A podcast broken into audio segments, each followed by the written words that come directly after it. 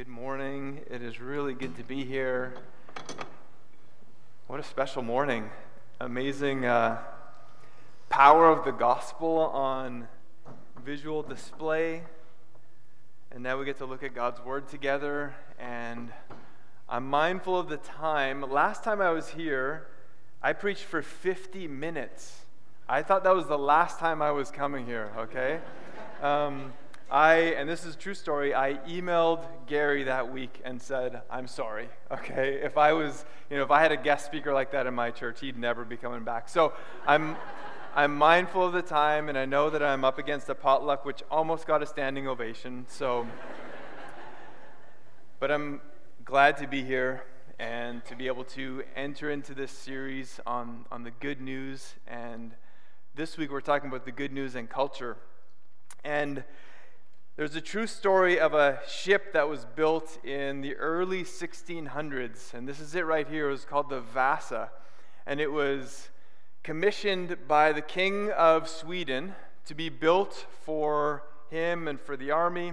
And at the time of its building, it was the, it was, it's hard to see it right now with the image, it was like the most sophisticated ship on the seas, okay? This was like the Tesla of ships out there.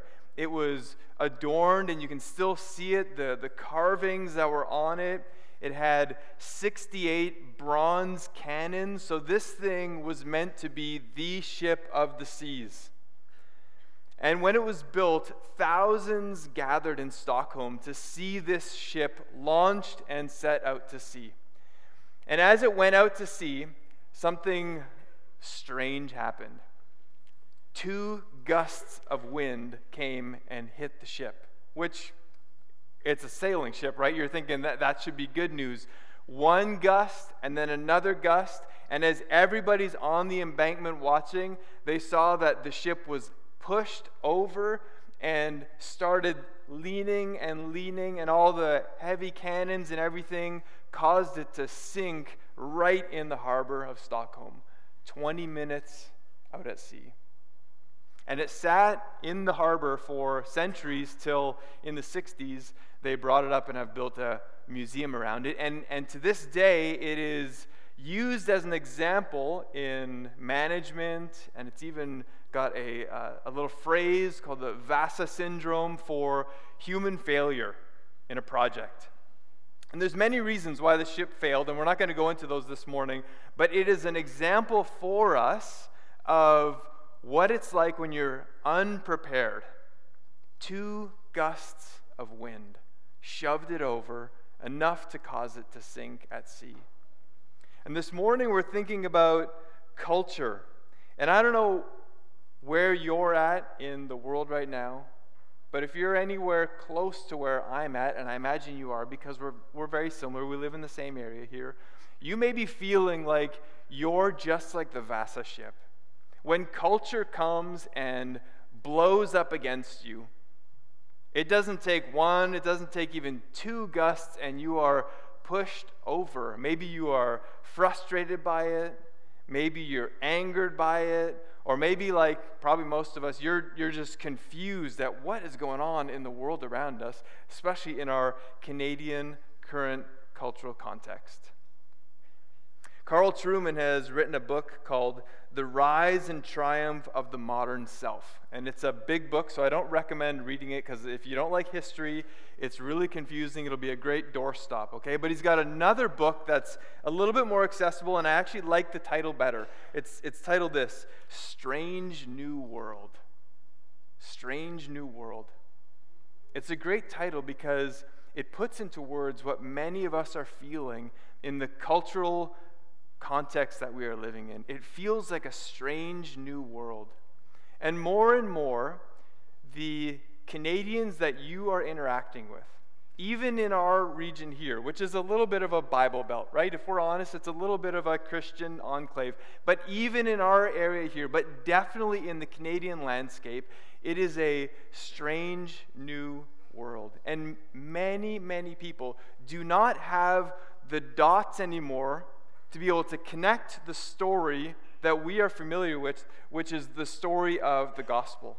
So up until not too long ago, you could kind of assume, not everybody in Canadian culture, but many people in Canadian culture had some of the dots that if you told enough of the story, they'd be able to make a connection around ideas of like a God that's out there, the idea that maybe there's some sort of moral rails or some sort of, you know, pathway that we need to be on. Maybe there's something like sin in the world where we're, you know, we're bad in some ways. There would be some connections that when you share the gospel with them, they're actually able to kind of tie things together.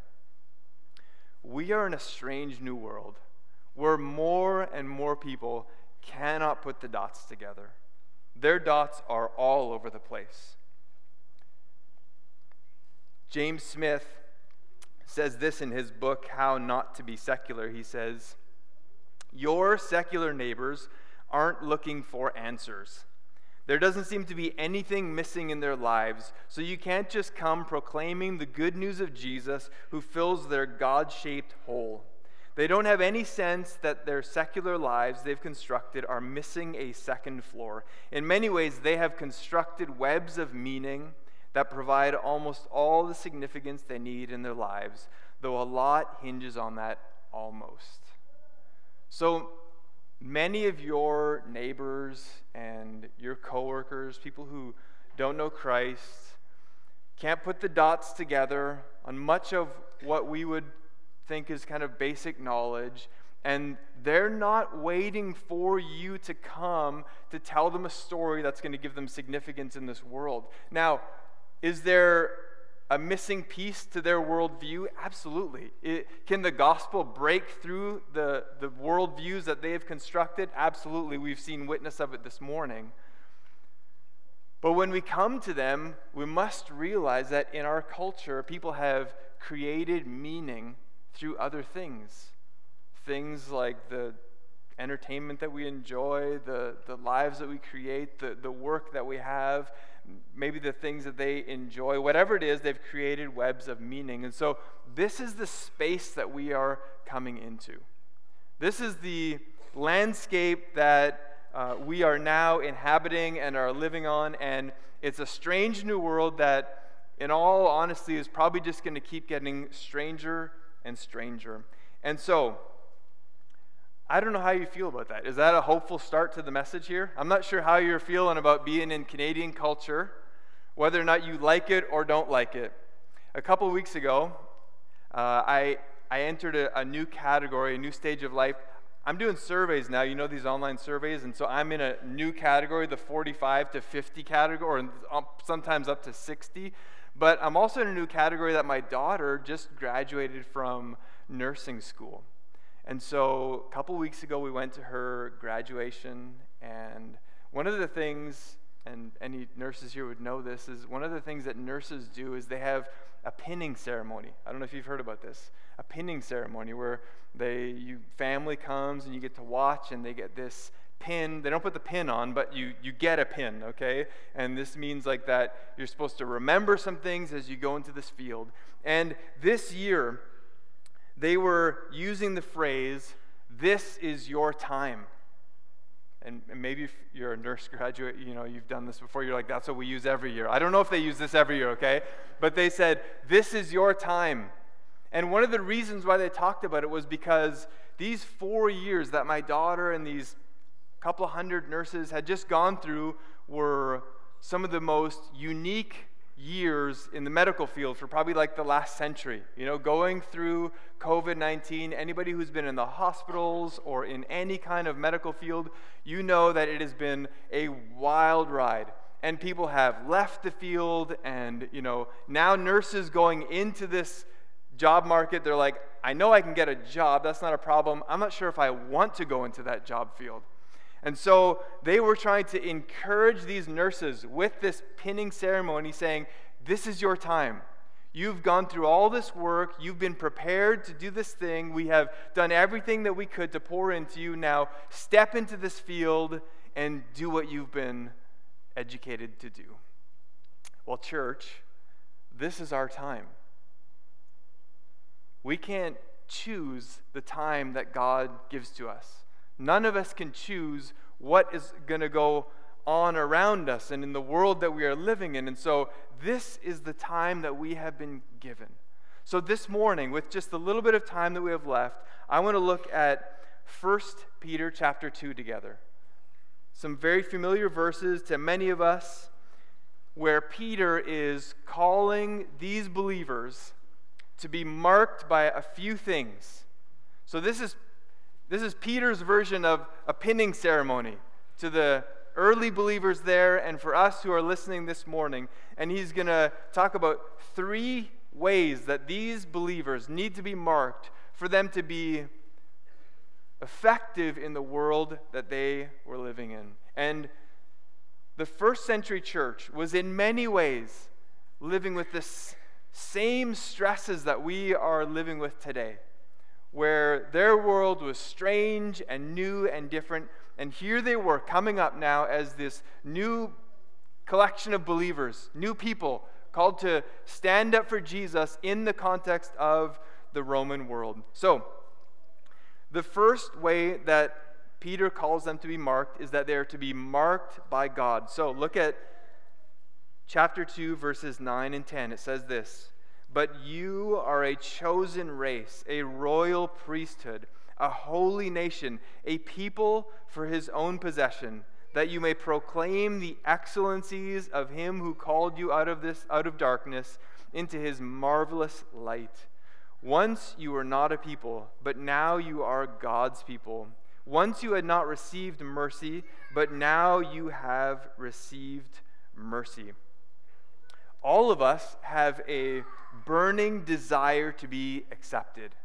It starts from the time that we are babies, and it keeps going right through life. And even, you know, if you have children, you'll know that sometimes they test you. They they even disobey you, or they do things, you know, wrong, just to Just to see, do you still love me? Do you still accept me?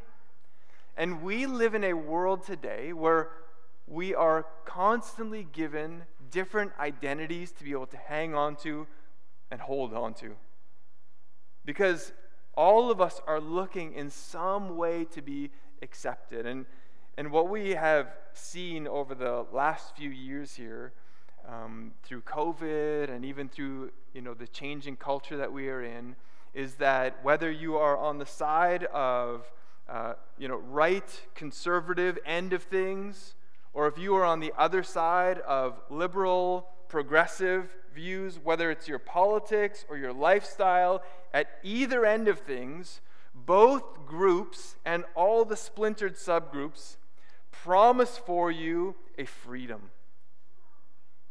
All you have to do is be yourself and come in line with our group, and you will experience a new kind of freedom. But on either end, the right end or the left end, there is a cost to it. There is something that you have to do to fit into that group. And and if you don't do whatever the doctrine is of that group, you discover really quickly that you are on the out of that group. And so there is a, a works-based mentality that comes with the identity that we live in, especially within our North American culture, where we have become tribalized and unique, and there's all kinds of different groupings. This is not new. Peter here, with these believers, if you can see in your scriptures there, he's using, he's using Old Testament language.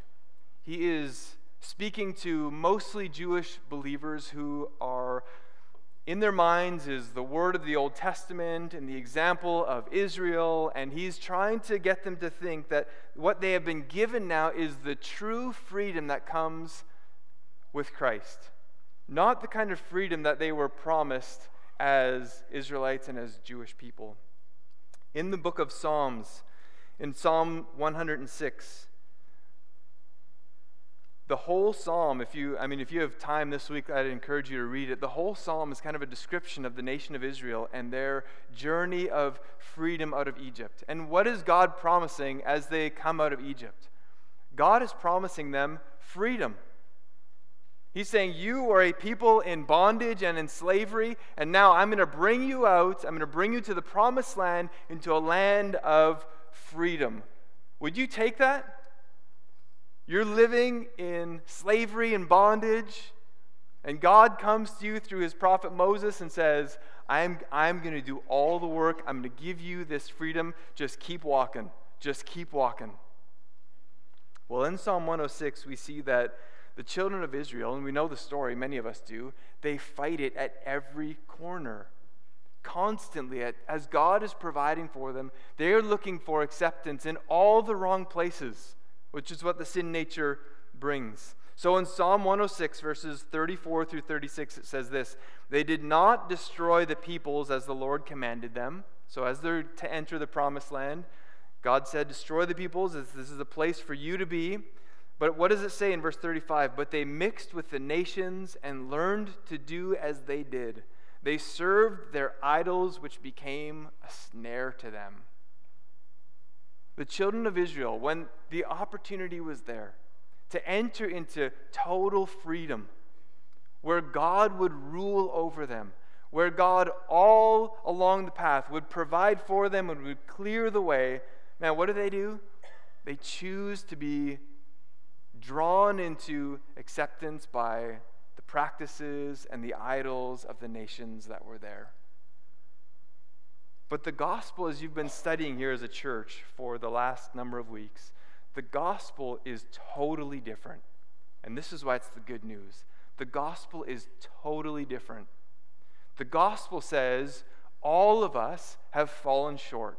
In Romans, it says that all of us has fallen short, and none of us, through any of the actions that we do, the things that we think are so good that would make our mom proud of us, the things that we think that when we do them, God is just beaming, he's just smiling, none of those things make us right with God. We are so distant from him. But the gospel is this: that Jesus has come. Jesus has come and lived a perfect life, and in our place died on the cross, so that now we, as sinful men and women, can put our trust in the work of Jesus on the cross, and we then enter into total freedom in Christ. Have you experienced that before? Have you experienced true freedom before? Most of us haven't. Most of us only experience it for a little little moment, because we, we're like the children of Israel. We just long to be accepted by people. We long to do the things so that we will just kind of fit in. And Peter is telling these believers, he's saying, listen, I know it's hard.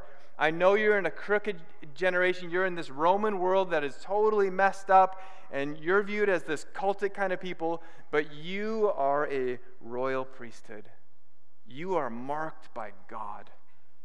So he says, remember this, you are marked by God. But secondly, you are marked by purpose. Verse eleven says, Beloved, I urge you as sojourners and exiles to abstain from the passions of the flesh, which wage war against your soul. So I don't know if you've ever gone on a, on a missions trip before. Maybe you've experienced um, going with a team And, and working in maybe an international country. I've done this number of times where you go over and you do some work and you kind of you put up with things that are difficult and awkward, because you know, what do you know? You know that in like a few days or in a, in a week, you're back on the plane. You're heading home. So you put up with food that's a little bit different. You put up with like being in situations that you, you don't know all the details of it, but always in the back of your mind, you're thinking, I'm not from here, so I can handle this for a few days. Peter's saying, believers, Christians, in the first century and in twenty twenty-three, you must have clarity in your mind that you are marked by God for another world, for a world that is ruled totally by Christ. So when we are living here, we must keep in our minds, fresh in our minds, we're not from here. We're not of this world. So when things seem strange to us, when we're living in a, in a strange new world, it shouldn't shock us. It should at times grieve us, maybe more even than we would admit. It should grieve us, but it shouldn't shock us, because we are exiles. We are from another land, which means We make different choices. We choose to do different things with our finances, with our time, with our skills. We just choose a different life path that will look strange to people that are only living here in this world.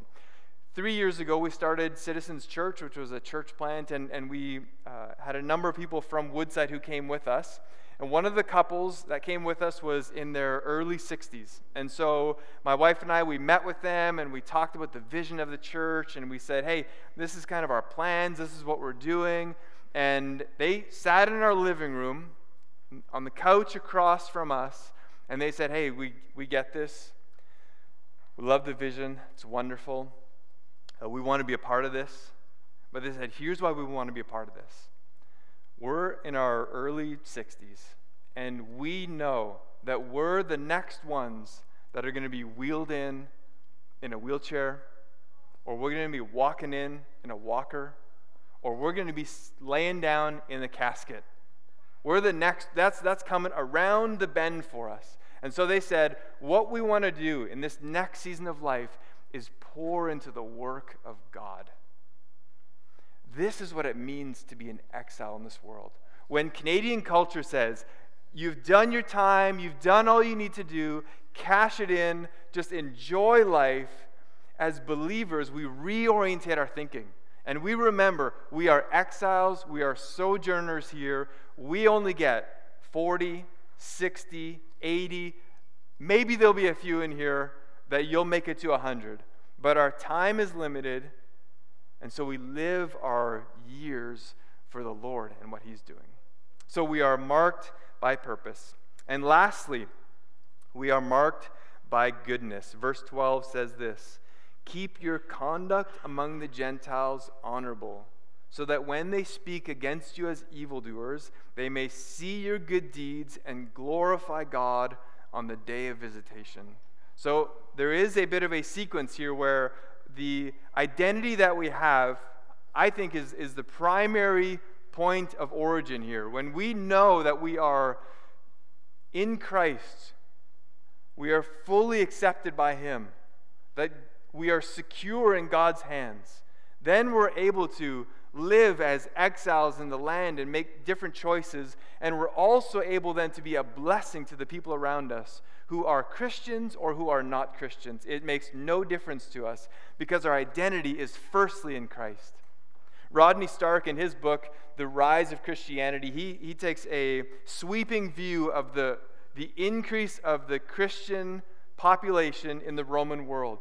And so he says, how was it that Christians from, you know, in Acts one and two, there were around one hundred twenty believers we have there, by about three fifty A D, Rodney Stark estimates that Christians were around thirty to thirty-five million people in the Roman Empire, over fifty percent of the Roman Empire. And he's asking the question, how did this happen?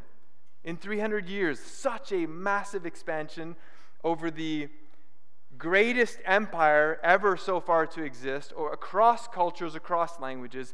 And his primary answer, now he's not a Christian, so he doesn't, you know, he's not going to say that it's the, the power of the gospel. We know that that is actually the answer. But he says one of the primary reasons was the good works of believers towards their neighbors.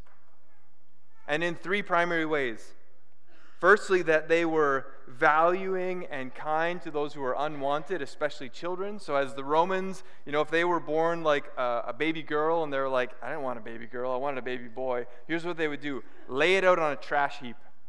Let it die, or maybe the animals will eat it, or maybe someone will come along and scoop it. Who knows? Christians would come and take these children and would take care of them. Also, they cared for those who were sick, and as multiple plagues and pandemics rolled through the Roman Empire in the first three hundred years, Christians were there caring for their neighbors, loving them, and helping the sick to, to heal. And then lastly, they also loved and accepted in slaves and women who were basically in the same category. And they said, God has created and has value for all people. And so their good actions, their good works actually wooed people into the faith. And so, church, let me ask you, in what ways are your neighbors, your coworkers, those who don't know Christ, seeing the goodness of God through your hands. The reason that we do it, the reason that we do good works is, is not so that we can just tell the stories here, which they are great to tell. The reason that we do good works is because God is constantly on the, the move in this world. God is constantly doing good works. This, just a couple weeks ago, I watched uh, a video of a C E O. It's Tim Cook. He's the C E O of Apple Computer. The I think it's valued as the, the largest company on the planet. And it was five ways that Tim Cook is inspired in the world. Okay, so he talked about sports, and he talked about, you know, the people that buy his products and all this stuff. But one of the things that he said that inspires him is the national parks in the U S A. Going out to see the beauty of nature and going to hike. And here's what he said. Listen to what he said. For a moment, you feel so small. Your place in the world seems so small, and it sets a great perspective. Now, for Tim Cook, It, this is just a moment of inspiration. But for us as believers, we know actually what is happening here. What this non-Christian is experiencing is the grace and the goodness of God. The Psalms puts it this way: the heavens declare the glory of God, and the sky above proclaims his handiwork. Day to day pours out speech, and night to night reveals knowledge. There is no speech, nor are there words whose voice is not heard. Tim Cook is experiencing the grace and the goodness of God. Now listen, our temptation as people, as sinful people, is to turn and do it not the way that God does it. We tend to think that people should earn the good things that come their way. If you agree with me, if you're doing what I perceive as good for my town or for my society, then possibly I'll do good to you. The example that we are called to follow is to be good to others because God is good to us. That is why we are good to others. God has poured grace out to us, and he's still pouring it out to us. The other day I was out for a run, struggling as I normally do on all my runs, and I was on the path to the west of Elmira, and I looked over and I, I saw the fields, and the, I was looking north towards Floridale, and um, I just I stopped and I looked and I said, man, Lord, this is so beautiful. This region that we live in is such a gift to live here. And I thought, as this Tim Cook analogy was was in my mind, I thought, God, you're good not just because you love Tim Cook, but you're good, God, because you love a sinner like me. You're gracious to me. You've given me another day to experience your, your love and your goodness. And Peter is calling these believers. He's reminding them. He says, if you want to live in this world, this world that is, is crooked, it's this strange new world, don't be frightened. Don't be scared to live in that world. This is your time. Wallenstein, this is your time. You are here. The gospel is powerful. Amen? We saw it on display. The gospel is powerful. So let me encourage you today. Be a people that is marked by God. Be a people that is marked by your, your goodness to others, to those who, who you think don't deserve it. Remind yourself that you don't deserve it either, but the grace of God has come to you. Let's pray together. Lord, we thank you for your grace. Thank you for the gospel, the gospel that is the power of God to salvation that changes lives.